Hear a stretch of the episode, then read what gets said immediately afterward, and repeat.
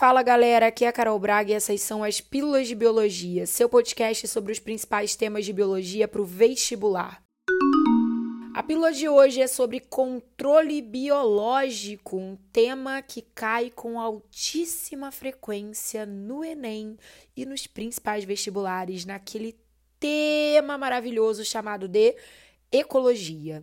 Eu quero aproveitar para te lembrar que essa e todas as demais pílulas de biologia você encontra gratuitamente disponíveis aqui no Spotify, apoiadas e patrocinadas pelo Foco Medicina Vestibular, o meu time que aprova os melhores vestibulandos nas melhores universidades públicas de medicina do Brasil. Se você quiser se tornar um Fokker, conhecer mais sobre o time Foco Medicina, procura a gente no YouTube e no Instagram arroba Foco Medicina Vestibular.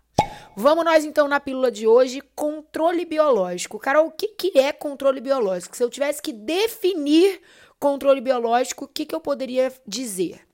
Bom, simplificadamente, controle biológico se trata do uso de determinada espécie para reduzir os efeitos adversos causados por outra espécie. Por isso, biológico.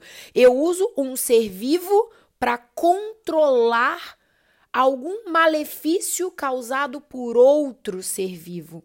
Ele vai acontecer predominantemente utilizando herbívoros, predadores, parasitas ou parasitoides como reguladores do crescimento de uma determinada população, de uma determinada espécie que esteja causando algum tipo de desequilíbrio ambiental. Os principais agentes biológicos de controle são na, no grupo dos microbiológicos, vírus, bactérias, protozoários, fungos, que na maioria das vezes vão atuar como parasitas de uma determinada espécie que eu desejo controlar. E a gente tem os macrobiológicos, insetos, aracnídeos, vermes, peixes, mamíferos. Eu vou dar um exemplo de controle biológico que cai muito no vestibular o controle de pragas agrícolas, aquelas pragas que prejudicam a eficiência das plantações, né, ou da pecuária. Elas podem ter suas populações reduzidas a partir do controle biológico. Por exemplo, uso de vespas para o controle de lagartas em canaviais, ou uso de determinadas espécies de bactérias, fungos, vírus, com o intuito de eliminar determinadas pragas agrícolas.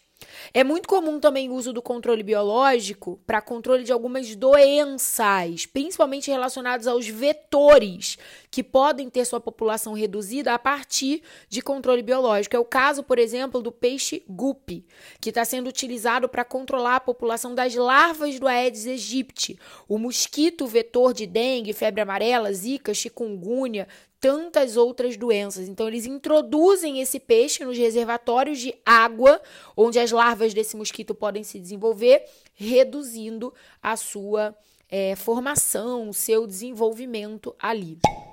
Controle biológico, apesar de ser muito mais eficaz do que os usos tradicionais de inseticidas, herbicidas, esses agrotóxicos, né, que podem ter ações de contaminação de solo, ar, água, outros seres vivos de forma muito mais devastada, ele tem que ser sempre observado com certo cuidado. Afinal de contas, muitas vezes, quando a gente faz o uso do controle biológico, a gente está introduzindo uma espécie exótica num ecossistema. Eu estou trazendo para aquele ecossistema um predador, um parasita, algum ser vivo que não existia naturalmente ali. Óbvio que sempre buscando um estudo prévio, um acompanhamento, um monitoramento bem regulado. Mas sempre tem que ter isso em vista, né? Que o controle biológico demanda um manejo cuidadoso, porque às vezes para resolver o problema de uma praga ou de uma doença, você acaba criando um outro tipo de impacto ambiental. Ecologia sempre sendo um tema bastante complexo e interessante. Se você quiser pegar um resumo dessa pílula com tudo que eu te expliquei por aqui, corre lá no meu Instagram, arroba professora Carol Braga. Aproveita a sua passagem pelo meu Instagram, clica no link que está na bio e vem fazer parte da maior comunidade de biologia exclusivamente voltada para vestibulandos de medicina totalmente gratuito. Clica lá e entra na nossa comunidade do Telegram, que eu tenho certeza que você vai amar todos os materiais que estão disponíveis para você, além de aulas ao vivo toda quinta-feira às 19 horas no canal do Foco Medicina do YouTube. Um beijo enorme e até semana que vem. Fui.